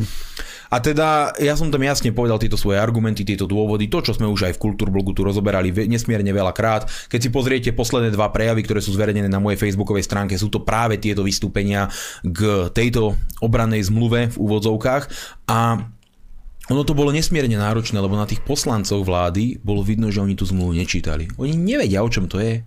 Tam proste Zrejme prišiel Naď na ich klub a povedal, počúvaj Ševčík, počúvaj Joško Pročko, je to úplne super, Američania tu budú mať sklady a to bude fajn, to nebude nič vážne, tu občas príde nejaký vojak, nejaký oficír a tu a tam, to bude pre operácie, pre cvičenia a to nemusíte brať vážne. A, jasné, Jaro, my ti veríme, to sú naši bratia spoza Atlantiku, musíme to brať tak, ako to hovoríš a to tá opozícia, to ten proste Uhrík, to ten Fico, to tí proste blázni, oni tak strašia a oni chcú destabilizovať vládu a naše spojenectva a dostať nás z NATO a EÚ a dostať nás proste do Ruska, neviem, nejaké iné kraviny. No a takto sa aj viedla tá debata. Čiže ja som napríklad argumentoval tým, že americkí vojaci nebudú môcť byť na Slovensku trestne stíhaní za trestné činy, ktoré tu spáchajú, pokiaľ nám to USA nedovolí. No a na to Benči krútil hlavou, že to tak nie je. Ono to je v tej zmluve napísané takto, že v prípade, že spácha americký vojak nejaký trestný čin, tak Slovenská republika bude musieť požiadať USA o vydanie tohto človeka na trestné stíhanie, ale nič v tejto zmluve nezavezuje USA nám ho aj reálne vydať. Proste nemusia to urobiť a dokonca trestné činy zo sadzbou do troch rokov, to je samozrejme na posúdení, mm. dvaja právnici a môžu sa tej sa zbylišiť od 12 do 1 roka, tak tieto trestné činy nám vraj ani hlásiť nemusia, že keď o nich nevieme, no tak bohužiaľ, alebo keď sa nejaký trestný čin stane, pachateľ je neznámy, tak proste my sa to nedozvieme, aj Američania si budú vedomi, že to spáchal tento ich človek. No ale Benčík krútil hlavou, že to tak nie je. No a, a teraz hádajte sa s takýmto človekom. Hovoril som tam o tom, že Američania budú môcť na Slovensko priletieť, dokonca tu priplávať asi aj po Dunaji, mm. vojsú akú, akýmkoľvek autom, pohybovať sa ľubovoľne po Slovensku, nebudeme ich môcť kontrolovať, budú sa môcť hocičo priniesť, budú odtiaľ môcť hocičo vyviesť. No a taký Mihálik alebo Ševčík krutili hlavou, že to tak nie je. No že nie, nie, nie. Ešte Ondrej Jurica, ktorý naozaj sa správa v tom pléne asi najviac kultivovanie, má najväčšiu trpezlivosť nás všetkých, my ešte máme uh, o ďaleko väčšie nervy ako on, tak ešte aj on z toho miesta uh, predkladateľa im kričal cez to plénu, ale veď to tam je napísané v tej zmluve. A oni, nie, nie. Ja som mal pocit, Počkej, že... ale možno, že nejde o to, že tu nečítali tú zmluvu, možno, že ju aj čítali, aby sa ju nekrivdili, ale ide o to, ako ju pochopili a ako ju oni interpretujú. Ale to je, vieš, to už je ako keby som postavil človeka pred nejaké auto. Stojí od neho meter, môže sa ho dotknúť, ohmata, cítiť ho, vidieť ho. Tisíc miliónov aut za ten život videl a vie, že ako auto vyzerá. A poviem mu, pozri, Marek Ševčík, to je auto. A on, hm, nie. A vy poviete, ale veď pozri, má svetla, má okná, vieš otvoriť dvere, naštartovať, natankovať, je to auto. A on vám povie, nie. Čo mu urobíte? Zoberete mu hlavu, otrieskate mu ju medzi tie dvere, alebo, alebo čo urobíte? Čo urobíte s takýmto človekom, rozumiete? Veď, a, a teraz vy ste v Národnej rade, vy sa snažíte viesť nejakú debatu a oni, oni, oni to poprú. No všetko poprú. Im to bolo jedno. Šeliga dokonca, najväčší expert, poprel, že, že keď sa príjme tá zmluva, tak tu budú americkí vojaci. Ako reálne. A, a kto bude pilotovať tie zariadenia, kto sem bude voziť tie zbranie, prídu na hranice do Švechatu, alebo teda do uh, Jarov, Jarov, Jaroviec, pri Bratislave a tam to prevezmú slovenskí vojaci, alebo tam to prevezme Naď s Korčokom a oni odvezú tie zbranie. To už bol možno trolling minio, ale nie. Nie, on mi dokonca aj status nejaký venoval k tomu, že mám si prečítať ústavu, že o každej prítomnosti amerických vojakov bude musieť rozhodnúť Národná rada. Ja si to viem živo predstaviť, ako bude Národná rada hlasovať, že uh, John z uh, New Hampshire prišiel doniesť 4 kg munície do samopalu, hlasujeme. A oni na to budú čakať, hej? Ako, ako normálne z nás robia úplných, úplných vymetencov, viete? Čiže oni, oni popreli všetko, a najlepší argument bol argument Marcela Miálika, ktorý robil spravodajcu ako člen branno-bezpečnostného výboru, ktorý povedal, že on si to, tú zmluvu prečítal trikrát. Už to bol silný argument, že trikrát ju prečítal, skladám úctu. A že ju prešiel aj s právnikmi a že nič zle nenašiel. A e, odvolal sa na to, že ako členovia NATO e, máme sa tak správať a prijať určité záväzky, lebo my máme nejakú zodpovednosť ako členovia NATO a teda musíme podľa toho aj konať. Ja som samozrejme vybuchol, lebo mu hovorím, ale ktorý článok zmluvy o NATO, ktorú podpísali všetci tí členovia, lebo však všetci vedia, že ja som proti NATO, ale toto nemá z NATO nič spoločné. Kde nás ktorý článok zavezuje k tomu, že musíme mať bilaterálnu dohodu z USA, podľa ktorej im dáme do rúk dve vojenské letiska? Ktorý článok? Hm, Samozrejme zmrzol úsmev, tomu nevedel povedať, ale to, sú, to je argumentácia pre, pre jednoduchých. Tu je naozaj on si musí uvedomať, keď tam ťaha to NATO a tieto záležitosti, že proste klame, že keď sa. A teraz si zoberte, že ja už som tu vlastne asi vymenoval všetkých, čo tam boli. Toho Mihálika, Šeligu, Benčíka a Ševčíka. Fakt tam už nikto ďalší vlastne z koalície nebol pri tom rokovaní, by ste to chápali. Čiže berte si, sledil som tam ja, Edo Kočiš, e, Miro ja bol akurát v pôrodnici po syna, takže Miro, Miro tam nebol. A uh, tento uh, Ondrej Ďurica ako predkladateľ. A Miro Urban sa šiel vydýchať vonku pred plénum po tej debate o tom povinnom očkovaní, kde mu vysvetlil uh, tento Lehocký, že on je zodpovedný za 20 tisíc mŕtvych, lebo spochybňuje a hovorí, že očkovanie má negatívne účinky. No a tak, tak sa tam teda viedla debata. Blanár ako predsedajúci a 7 poslancov alebo 8 a a riešili sme tam budúcnosť Slovenska a referendum amerických základňach. A najhoršie na tom je, že človek už je zúfalý, že už si nevedel pomôcť, a teda už bolo asi 19.15 a Blanár povedal, chce sa niekto prihlásiť do rozprávy ústne a ja som povedal, no ja vás už kašlem a zas som sa prihlásil úst, aby som im išiel vykričať. A na to začal šéfčík ešte vrieskať, že som sa prihlásil neskoro, keď ešte Blanár hovoril, chce sa niekto prihlásiť ústne, ja som sa prihlásil a on, nie, nedajte mu slovo, nedajte mu slovo. Ako to už ma normálne, normálne som ako úplne zúril. A potom tam je to video, keď si pozriete, ja som ho včera zmenil, že som pribehol k tomu mikrofónu, začal som mu kričať, že čo to je za stvorenie ten šéfčík. Žiadal by ťa vypiť. Také niečo, že čo je veľa, to je naozaj veľa, lebo s týmito ľuďmi my sme tam teda viedli ten zápas a budúci týždeň ho budeme viesť s Naďom, s Korčokom a s ďalšou elitou. To už sú tí poslední bosovia. Hej, to, už sú, to už ako v Tekene, keď ste v desiatom kole už proti vám ide ten veľký drak.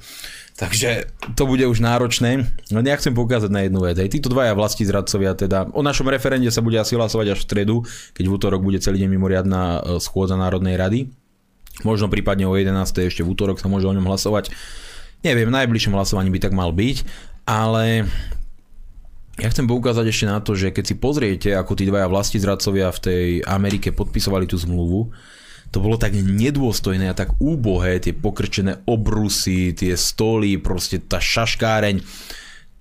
Tu, naozaj oni už im pri podpise tej zmluvy dali najavo, ako keby prišla delegácia z obce Podhorany pri Kežmarku proste podpisovať dodávku 500 kg maštálneho hnoja pre osadu na začiatku obce.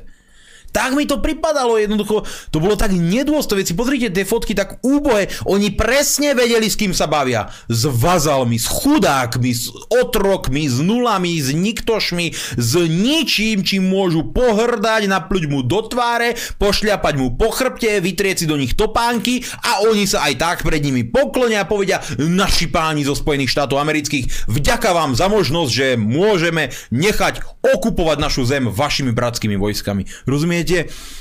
Tak mi to prišlo, pozrite sa na tie fotky, ja som aspoň mal ten dojem, absolútna úbohosť, absolútne počiarov. A to sú detaily, ktoré pri diplomácii veľmi závažia, lebo na tom presne vidíte, za čo oni toho partnera majú. Hej.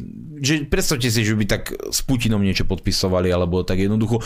To je, to, to je nemožné. Oni ich fakt tam prijali ako, ako nejakých posledných dvoch červov, ktorí majú podpísať, áno, vzdávame sa suverenity, sme otroci, sme vazali, tu máte Slovenskú republiku a oni teraz tí vojaci, ktorí pôjdu, to aj presne uvidia hovoria, čo to je tá Slovenská republika, to je nejaké Burkina Faso len v Európe, nejaká východná Európa a tak ich sem pustia a je to vybavené. Čiže to ani nie je, že nechutná vlasti zrada, to je úplne podľa a tá najúbohejšia forma vlasti zrady, lebo ja keby som mal čeliť niečomu takému, že mám s niekým spodpisovať s takou veľmocou nejakú takúto zmluvu a teraz ja hovorím v úvodzovkách o nejakom príklade, nehovorím o takejto zmluve, to by som sa radšej mm. zastrelil ako niečo také podpísať, ale proste takto vás príjmu, tak sa otočíte na pete a idete preč.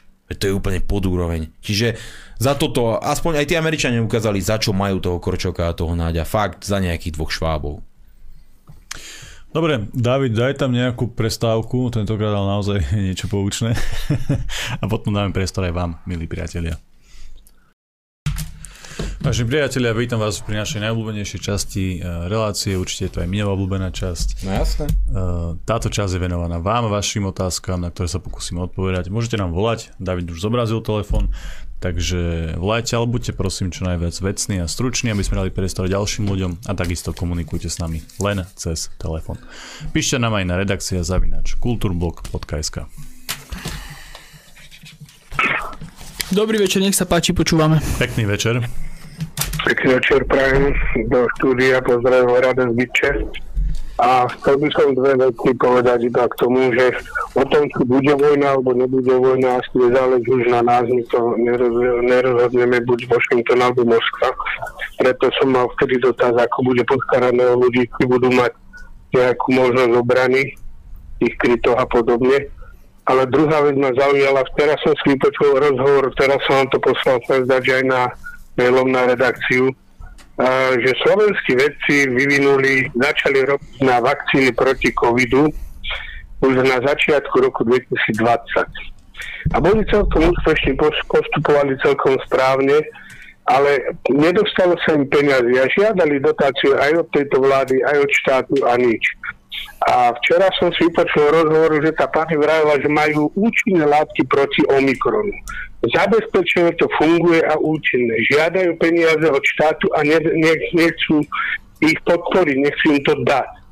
Zase je to v štádiu, idú o tom písať e, v nejakom presíznom lekárskom časopise v zahraničí e, nejaký článok, by to malo byť, preto bol ten rozhovor robený a žiadajú aj nejaké súkromné spoločnosti, tak e, im tam bolo poradené, aby oslovili nejaké farmaceutické firmy zo zahraničia. Čiže možno Pfizer a spoločne, že zase niekto na tom zarobí, len my nie ako Slovensko. A teraz sa chcem opýtať pána Mazureka, či vie sa opýtať tých múdrych hlav v tom parlamente, inak ja by som to tam dávno bil alebo zauchoval. Ale E, že keď vedia dať obrovské peniaze na niečo, čo neprinesie nejaký efekt. a vie, o čom hovorím, že tie peniaze boli nehorázne a tu nejaké laboratórium je úspešné v niečom a nedokážu ich štát podporiť. A sa čudujem, že keď bola taká pandémia svetová, že tie štáty nepracovali, alebo veci štátnych inštitúcií a nevyvinuli niečo, čo by bolo ďaleko lacnejšie a možno aj efektívnejšie a nemuseli zarábať na tom len vybraté skupiny. Tie miliardy mohli zostať tu, mohli sa minúť teraz na inflačné veci pre ľudí, ale teraz si pár jednotlivcov kúpi nové jachty, poletí do vesmíru alebo nahnobí iné majetky. Čo na to on hovorí ako človek a či sa vie dotázať tej vlády alebo ministra zdravotníctva aj financií, že prečo nepodporujú takéto veci, keď sú na Slovensku a reálne fungujúce. Ďakujem. Ďakujem. Ďakujem, Ďakujem pekne, majte pekne sa. za telefonát. Ja som zachytil, zrejme sme zachytili ten istý rozhovor, že nejaká skupinka práve slovenských vedcov má verziu monoklonálnych protilátok, ktoré sú účinné proti tomu Omikronu a e, práve to, že nemajú žiadnu podporu od štátu, čiže tých dôvodov môže byť veľmi veľa. Môžeme napríklad uvažovať o takej možnosti, že v normálnom štáte, demokratickom štáte by bolo nepriateľné, aby niekto, kto sa tak vysoko pohybuje v rámci štátnych štruktúr a viete, videli ste od začiatku tie fotky, videá, ako sa pán Krčmery stále s Matovičom pohyboval na tom krízovom štábe a tak, bol tam za jednu z najväčších autorít, aby jeho sestra bola vo vysokom manažmente spoločnosti Pfizer, ktorá za rok 2021 sa jej zisky šplhajú takmer 100 miliardám dolárov. To, to si neviem ani predstaviť, viete, to si nikto z nás nevie predstaviť za jeden rok zarobiť takýto krásny peniaz.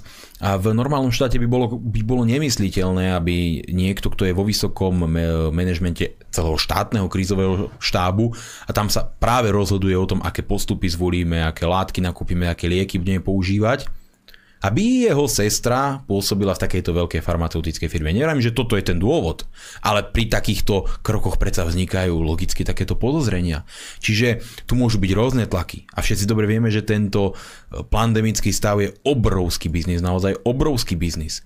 Oni tie očkovacie látky, keď vynáchádzali tie firmy, som to aktívne sledoval, oni nemohli byť neúčinné, lebo ktorákoľvek firma, napríklad AstraZeneca, mala počas štúdií nejaký, nejaký jav sa tam objavil, nejaký problém, nejaká komplikácia náhle jej akcie, hneď ako médiá priniesli tieto informácie, výrazne, naozaj prudko klesli. A teraz, ak je rovnica nastavená tak, že ak naša očkovacia látka bude spôsobovať zdravotné problémy, naša firma bude krachovať alebo znižovať hodnotu, tak oni urobia všetko, verte mi úplne všetko, sfalšujú štúdiu, podplatia lekárov, podplatia regulačný orgán, im to je jedno, lebo veď predsa im ide o ekonomické prežitie, pretože z toho očkovania už pri jeho vynáchádzaní sa predsa stala rozhodujúci faktor. Buď extrémne zarobíme, alebo naša firma proste môže dôjsť k obrovským finančným problémom, prípadne aj ku krachu. A na základe tohto sa potom tie rovnice nastavili jasne a predbiehali sa máme 91% účinnosť, my 95% a vidíte, jak to v skutočnosti aj dopadlo. Čiže uh, ja som osobne nejak neriešim tieto liečiva pri sebe, lebo nemám na to samozrejme dôvod, ale chápem, že sú to ľudia, ktorým by sa takéto veci hodili a je smutné, ak Slovenská republika bude napríklad kupovať extrémne predražený remdesivir a tlačiť ho do ľudí, ak sa vie, že nefunguje, ale je to dobrý biznis, cez 2000 eur alebo koľko za škatulku. A pritom sú tu slovenskí podnikatelia, ktorých ale nepodporia. Ale na druhej strane dajú 300 tisíc čekanovi na to, aby vynášiel PCR test, ktorý odlíši chrípku od korony. Výborné, no nie? Čiže uh, vnímame to úplne rovnako a ma, nehovorím, že som expert na tú tému alebo že som si do detailov naštudoval, o čom tí ľudia hovorili alebo čo robili, ale zachytil som túto informáciu a maximálne som tak z toho sklamaný. A viete, keď už si ich kúpi farmaceutická firma, im dajú nejaké omrvinky, oni to odprezentujú, predajú a zase je z toho väčší biznis. A keď náhodou a ešte to je jedna taktika, ktorú využívajú. Keď náhodou im to nebude vychádzať a už investovali obrovské prostriedky do vývoja vlastného nejakého lieku alebo nejakej formy prevencie, tak mi verte, že oni aj účinnejšiu formu prevencie radšej potopia, Normálne ju kúpia od tých ľudí, zapchajú im ústa nejakým finančným darom a aj tak dokončia vývoj menej účinnej, prípadne neúčinnej a tu pustia do sveta, lebo do tej už dali veľké náklady, urobili veľkú reklamu a nemôžu predsa priznať, že vyvíjali niečo menej účinné. To je proste zásada biznisu a keď tá vstupuje do, do farmaceutických záležitostí, do zdravia, tak vidíte, ako to dopada. To je o tom je celý svet teraz. Už máme na linke ďalšieho volajúceho, nech sa páči. Pekný večer. Dobrý večer z nemeckého rajchu. Chlapcom chcem upozorniť, že dnes si sa už spustili do boja s tým, čo to máte, Telegram, či Telegram? Telegram. Čo reklamujete. Telegram, no tak ja som sa tam tiež zaregistroval, ale nemusím cez týždeň v rádiu bolo, že idú proti Telegramu, lebo sú tam uh, antifašisti, fašisti, covidoví, ale proste všetko zlé, áno. Takže hľa- hľadajte si druhý nejakú alternatívu, lebo to času, kedy vám aj to zatrhnú. E, Budem držím palce, smer, hlas, to škoda reči, sa sami nespájajú. Aspoň 40% republike, e, nech si ich môžete vyšetrovať, debilov, keď sa je chcú spojiť. E, nech mobilizácia, nebojte sa tak ako ja, mňa povolajú, ale viem, na ktorú stranu číte sa opale, určite to nebude na Rusov. Držím, držím palce, o je zbytočné, to už to sa zobudil, sa zobudil a ostatní tých aj chrípka vystraší, takže to je jedno. Robte to ďalej, čo som chcel. Len proste, aby ste si hľadali niečo iné a čo už na to, no. Ja ešte prepáčte, je taká, taká malá téza. Keď náš šaškový, vodkový premiér e, zahlásil, že keď príde iná varianta, áno, vtedy bude sa uvažovať o proste o tom povinnom vakcinácii. Tento môj názor je, že niekedy na jeseň, keď si vymyslia ďalšiu nejakú mutáciu, tak vtedy zase na to budú tlačiť. E, Typujem, že nám lete na viac spokoja na jeseň, bude zase aktuálna povinná očkovania. Ale to je len taká teraz kvázi téza a domnienka. Ďakujem pekne, držte sa do Ďakujeme. počutia. Veľmi pekne ďakujem, majte sa. Inak Ďak- ja sa toho tiež obávam, že máme teraz všetci dobrú náladu, že sa to uvoľňuje, že vlastne ten Omikron je podľa tých štúdí menej nebezpečný, ale môže prísť teda aj niečo horšie ako je ten Omikron a už znova bude pretlačané to povinné očkovanie. Dobre, dáme si teraz asi tvoju odpoveď Miňo a potom posledného volajúceho. Dobre, ďakujem veľmi pekne, pozdravujem do Nemecka. Ja tiež chcem ľudí upozorniť, aby neprepadali nejakej vlne radosti, že Matovič povedal, že e, povinné očkovanie nie je téma, viete, Matovič toho veľa povedal, takže skôr vnímajte ostražito každú jednu záležitosť a brojte proti tomu, nikdy nepoľavujte a snažte sa. A čo sa týka Telegramu, tak áno, nemecká vláda tlačí na uh, tých majiteľov Telegramu, najprv tlačila, aby cenzurovali nejaké kanály, oni to odmietli, lebo to sa mi na tom páči, že oni to proste všetko odmietajú, takéto nátlaky. Dokonca aj v aktualitách plakali, že nechceli cenzurovať nejaký kanál, keď oni im písali, či v denníku N, úžasné, niečo, To je čo si ako mysleli. keď uh, ti Benčík hovoril, že proste nie. Hej, to je Nie. tak.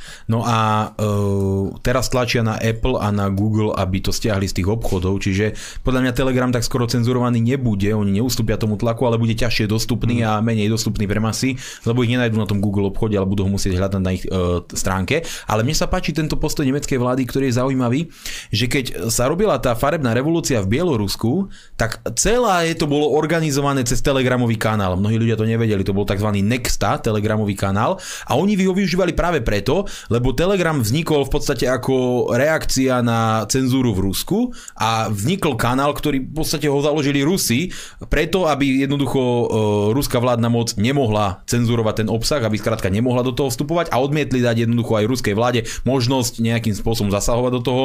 A tuším, keď sa v Rusku prihlásite na ten Google obchod, tak si asi nestiahnete. Neviem, ako to je, aby som vám nekryvdil. Ale je fascinujúce, že keď Telegram využívali na budovanie farebnej revolúcie v Bielorusku, pretože práve cez Telegram do nich tlačili všetky tie informácie, všetci tí ľudia, všetko sa to organizovalo cez Telegramový kanál, tak nemeckej vláde nevadilo, že Telegram je takáto platforma, ktorá nič necenzuruje, ktorá všetkým dáva slobodu. Ale jak zrazu sa to týka nemeckej politiky, tak ale to by bolo nepriateľné, veď oni by sa predsa nikdy neznížili k cenzúre. A to len zlý Lukašenko robí také veci, že cenzuruje. A pozrite, je tam rozdiel. Vidíte, to je presne o tom, o tom pokrytestve, že Západ nemá nič, čo vyčítať komukoľvek na východ od ich hraníc, lebo proste nemajú dôvod, lebo sú to proste neomarxistickí úbohy cenzory. Tak posledný z vás, nech sa páči. Pekný večer. revolúcie v Bielorusku, pretože práve cez Telegram... To znie ako tvoj hlas, Miňo. Hej, už som to počul niekde. Halo, počujeme sa? Áno, počujeme sa. Dobrý. Choďte ďalej od počítača, lebo máme tam spätnú väzbu od vás. Ja ospravedlňujem sa, dám, dám to tiše. No super, tak nech sa páči. Dobre, ja by som sa chcel veľmi neopýtať, ako ste super jedno s druhým, nevidím tu riešiť žiadnu koronu, ani nič, ani očkovanie. Len sa chcem opýtať, že čo on vlastne, ak by sa napríklad dostal do vlády, že čo by vlastne on robil? A vlastne aj napríklad idú percenta hore, všetko ide hore a tých poslancov alebo kandidátov trošku viac by trebalo tam jasný, a podľa mňa jasný. Ja iba toľko. Dobre, Ďakujeme. veľmi pekne ďakujeme za otázku, majte sa. Ďakujem veľmi pekne. Uh, toto je samozrejme otázka, na ktorú by sme mohli odpovedať kľudne aj hodinu, ale v krátkosti práve k tejto téme, samozrejme budeme sa snažiť dostať tam čo najviac poslancov, tá kandidátka bude mať 150 ľudí, najlepšie bolo všetkých 150 a potom už nemôže nikto odísť, lebo by bol nefunkčný parlament. Nie? ale nie, uh, ide o to, že v tejto chvíli, aby som robil presne to, čo tu opakujem dva roky ako papagaj, viete, čo opakujú viac ľudí, ale nikto nepočúva, aby som ľuďom nechal slobodu a voľnosť. Samozrejme každému, kto sa chce chrániť proti korone a hoci čomu inému, dal tú možnosť a všetky tie nezmyselné miliardy eur, ktoré tu boli naliaté do hod čoho, do lockdownov, dotačných schém, pomoci vyvoleným podnikateľom, očkovacích lotérií, testovaní, toto všetko by som použil na to, aby sa zlepšilo slovenské zdravotníctvo. Tu by bola nemocnica, že v každom meste, nie že okresnom meste, keby to oni urobili, ja myslím to obrazne, zastabilizoval počty lekárov, pretože teraz asi týždeň alebo dva dozadu vyšla veľká metaštúdia priamo z Univerzity Johna Hopkinsa, ktorá dokazuje, že lockdowny znížili úmrtnosť na COVID o 0,2%. Ale náklady a podľa mňa aj počet ľudí, ktorí spáchali samovraždu reálne kvôli tým lockdownom je vyšší ako tie životy, ktoré zachránili tým, že sa nešíril v úvodzovkách vírus.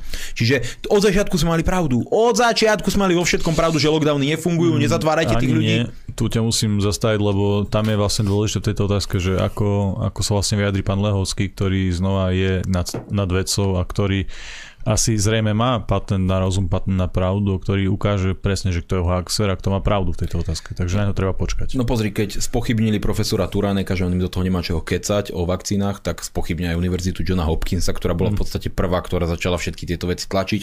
Ale dobre, veď, e, bavme sa teraz v rovine príčetných ľudí, nie magorov s žalúďou. A z toho dôvodu, keď už aj tá ich e, hlavná korona hlasná trúba Univerzita Johna Hopkinsa, ona je tuším v Bostone alebo v nejakom meste tam v USA, to je jedno. E, táto vyšla z toho metaštúdio, že lockdowny v podstate buď nemali žiaden účinok alebo extrémne mizivý, tak celý čas sme mali pravdu, že vlastne oni miniali miliardy eur, zatvárali ekonomiku, trestali zdravých ľudí, len preto, že nevedeli pripraviť zdravotníctvo pre tých, ktorí reálne pomoc potrebovali a nepomohlo to ničomu. Naopak, v niektorých tých výsledkoch, keď dali tie kritéria dokonca lockdowny, zhoršili úmrtnosť, mm. takže to je výsledok tejto úžasnej vlády. A to by som presne urobil. Všetky tie finančné prostriedky, nehovorím všetky, lebo tých by sa ušetrilo obrovské množstvo, keby ste len miliardu dali do zdravotníctva, tak máte zázraky. Pripraviť kvalitné zdravotníctvo, pacientom včasnú rýchlu pomoc, proste starostlivosť od začiatku, nie až v tej od chvíle, keď vás so zápalom pľúc ako ťažko chorého, povedzme diabetika privezú do nemocnice. Jednoducho tých vecí je hrozne veľa. A nerobil by som to ja. Práve v takýchto chvíľach, v takejto krízovej situácii by som to nechal skutočným odborníkom, ktorí si od začiatku držia ten názor. Nerobte paniku, nevzbudujte ten hnev, nie jednoducho netlačie na ľudí tieto hrôzy a tak ďalej. Skrátka aj ľudia ako je profesor Beran, hovorí to s racionalitou. Keď chce sa niekto očkovať, odporúča očkovanie starším, ťažko chorým pacientom, netlačte očkovanie do mladých ľudí a tak ďalej. Proste takýmto ľuďom, ktorí si od začiatku držali to racionalitu a práve preto ich hlavný mediálny prúd odpísal, dajte im to riadiť, upokoja proste spoločnosť, všetko by išlo v pohode a že sa to nedá, pozrite sa na Švédsko, hej, teraz im začalo chvíľku hrabať na hlavu a už zase ustúpili, že nie, nebudú zavádzať covid pasy, ale oni išli celý čas v tomto režime a oni majú menej umrtí ako my. A devastácia ekonomiky a tieto veci mm. porovnať. Viete, tu nie je o tom, že by sa to nedalo. To sa všetko dá, len proste keď máte magorov vo vláde, no tak máte oheň na streche. Dobre, dáme si aspoň zo pár otázok z mailov. Zdravím, Kultúrblok, otázka na Milana. Vedel by si nám bližšie povedať podrobnosti toho incidentu s tými moslimami, prečo to vzniklo a podobne, ako to skončilo? Ďakujem, Miňo. Počkaj, vymyslíte ešte toto na tej hlavnej stanici? Neviem, ja som to prečítal, lebo či náhodou neznikol nejaký nový incident s moslimami. Nie, nie, ja som s moslimami kamarát teraz. Čiže... Až teraz, hej. Je super, že ste si to vyjasnili teda, že si našiel tú správnu cestu. Hej, hej, to keď ťa neposlúcha žena, sa vraví, že islám je riešenie. Nie? Jasné. Aby si mal viac takých žen, určite. viac neposlušných žen. Nie, Čiže to... asi to je o tej stanici. Asi, no. hej. Neviem, ja som čo už tisíckrát som to vysvetloval, ale som rád, keď prichádzajú noví diváci, keď to nevedia ešte, lebo to, to znamená, že sa publikum rozširuje, to je pozitívny jav. No ten stav je úplne jednoduchý, tisíckrát som sa za to ospravedlňoval. Išiel som z toho proti e, imigračného protestu, vtedy keď poslanci Smeru aktívne hlasovali v Európarlamente za povinné kvóty. A to vyburcovalo, viete, ten protiimigračný protest, pretože naozaj vtedy Angela Merkelová tlačila, že každý štát musí povinne príjmať týchto jadrových e, fyzikov z Sýrie a Sudánu a tak ďalej. A teda bol tento protivládny protest, ja už som sa vracal naspäť domov z neho. Na hlavnej stanici v Bratislave som parkoval auto, už tam asi to parkovisko nie je, on bol tak v strede medzi tými dvoma uh, traťmi autobusov. A uh, keď sme tam kráčali, tak tam bol nejaký taký malý Arab aj s nejakou tou svojou rodinkou. A on si poza, on bol obklúčený v podstate policajtmi, lebo tak asi to nebolo bezpečné, neviem, ak sa tam zjavili na tej stanici, tam bolo obrovské množstvo rôznych futbalových fanúšikov mm. a tak ďalej, ľudí z protestu a tak a on si spoza chrbtov tých policajtov natáčal tých ľudí takto kamerou a smial sa z toho, naozaj, že vyslovene smial sa z nás, ako by sme boli opičky, proste tá, ten pocit, že on je, on asi došlo mu, že to je proti nejaká migračná protest a on si tam robí srandu spoza policajtov, viete, provokoval tam a tak. A e, ja som sa do toho zaplietol, keď som išiel okolo, lebo jeden mu tam kričal, aby tie fotky zmazal a žiadal policajtov, aby mu zobrali ten telefón, nech tu neprovokuje, nech nenatáča. A on na to v rámci tej svojej drzosti mohol mať motor možno 1,65 m, mm. fakt maličký chlapík proste spoza tých policajtov zdvihol tú ruku a to moslimské heslo, že Allah Akbar a to tam zakričal na všetkých. No a to je keby spustil proste rozbušku v dynamitovom onom, uh, dynamitovej náloži a všetci tam vybuchli a ja som sa nechal strhnúť tou davovou psychózou a vynadal som mu tiež veľmi vulgárne. Dnes samozrejme si uvedomím, že to bolo absolútne hlúpe a detinské konanie a v žiadnom prípade by som sa k tomuto neznížil. Čiže bolo to tak, svojím spôsobom je zaujímavé už to, že bol tam redaktor aktualit, ktorý celú tú scénu od začiatku kameroval, potom viete, vieš, v aktualitách vyšlo len tá druhá časť, tá prvá provokácia, tieto veci proste nie. A to bola taká moja prvá živá skúsenosť s médiami, ktorá sa týkala priamo mňa, ako oni dokážu vlastne manipulovať a vytvoriť útok falošný, do toho vlastne pridali, ja neviem čo, kocky, Počkaj, tam, bola, že... tam sa to nafúkovalo tým, že si hádzal nejaké kocky hey, do ľudí. Čiže vlastne pridali mi tam potom nejaké iné konanie, ktoré som sa samozrejme nedopustil, potom to museli odvolávať, dokonca aj Benčík to priznával. Čiže Taká nejaká hlúposť. To bolo, ja som mal asi 20 rokov vtedy a ani som netušil, že ja raz budem poslanec, ja som ani nechcel byť poslanec, čiže... Ale na tej to... dobe bolo pekné, že vtedy vlastne nebol covid a že tak ľudia sa mohli stretnúť vonku a mať tie. Na všetkom hľadaš to pozitívne, to sa mi páči, čiže takto to vnímam. Také spomienky, to... keď sa dal prechádzať. A... Nie, nie je to nič, čo by som ja bol hrdý alebo niečo. Ale ja stále hovorím na jednu, jednu zásadnú vec pri tejto veci, že Stala sa taká udalosť. Pred Národnou rádou, mohol by 2016-2017, poslanec Osúsky, už musel mať cez 60 rokov v, tom, v tej dobe, tak mu Rudolf Vasky povedal, že ty fašista. A o panu poslanec Osúsky na to zareagoval tak, že mu strelil tvrdú facku po papuli.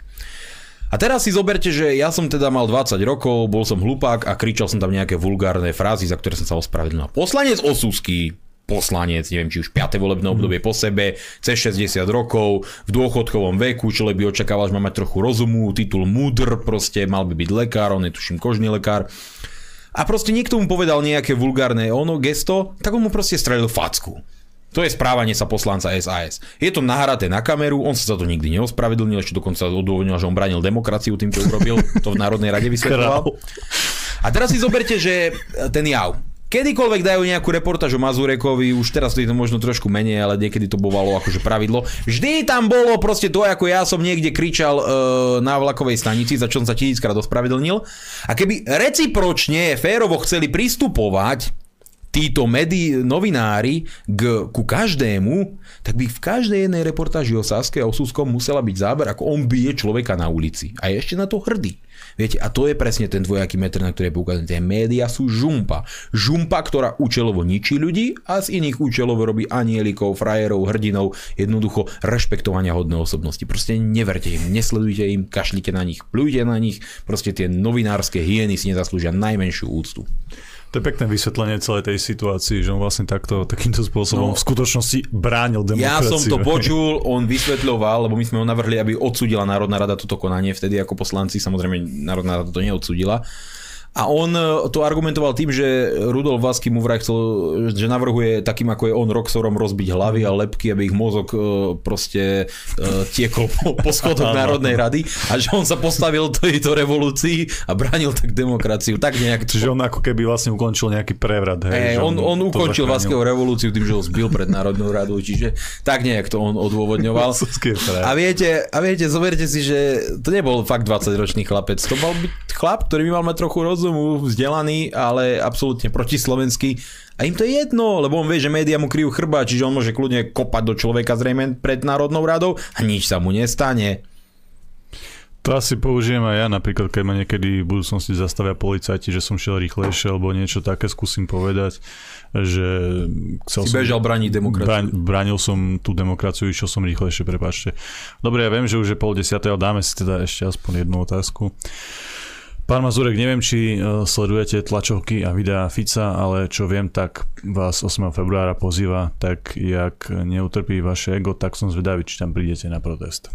Veď ja som to povedal, ale on pozval nás, aby sme išli sa pokloniť buste Dubčeka a položiť veniec a ja som povedal, že ja tam budem v tom čase pred tou Národnou radou ale to nestačí klásť veniec. Ja som povedal, že o štvrtej tam aktivisti robia protest a ja budem stať na tom proteste, to znamená asi 15 metrov od tej busty, možno 20 metrov a budem tam rečniť k ľuďom, keď mi dajú miesto a budeme proste hovoriť jasné veci. Ja sa teším na Fica, nech príde na to pódium, taktiež medzi ostatných a keď položí ten veniec, príde na pódium, môže taktiež pre, pre, prehovoriť k ostatným. Čiže neviem, o akom mojom egu hovoríte, lebo jediný, kto tu celý čas svoje ego dáva 300 km za mňa do úzadia som práve ja lebo som sa mohol dneska veľmi tvrdo pustiť do smeru za to, čo urobili na tom poslednom proteste, ale videli ste, akým spôsobom som to ohodnotil a nebudem útočiť na opozíciu, lebo mi teraz o to nejde. Takže ja som to povedal zrejme, teším sa na spoločný opozičný postup na jednom pódiu. Dobre, vážení priatelia, náš čas sme už dnes naplnili. Ja vám veľmi pekne ďakujem za vašu pozornosť a za vašu podporu. Dnes tu so mnou bol David Pavlík. Ďakujeme za peknú účasť, majte sa. A bol tu s nami aj Milan Mazurek. Ďakujem pekne všetkým za pozornosť a prajem vám krásnu, príjemnú, ničím nerušenú dobrú noc. Vážení priatelia, cvičte, športujte, vzdelávajte sa, posúvajte sa ďalej. Vždy si overujte informácie, vždy myslíte samostatne a kriticky.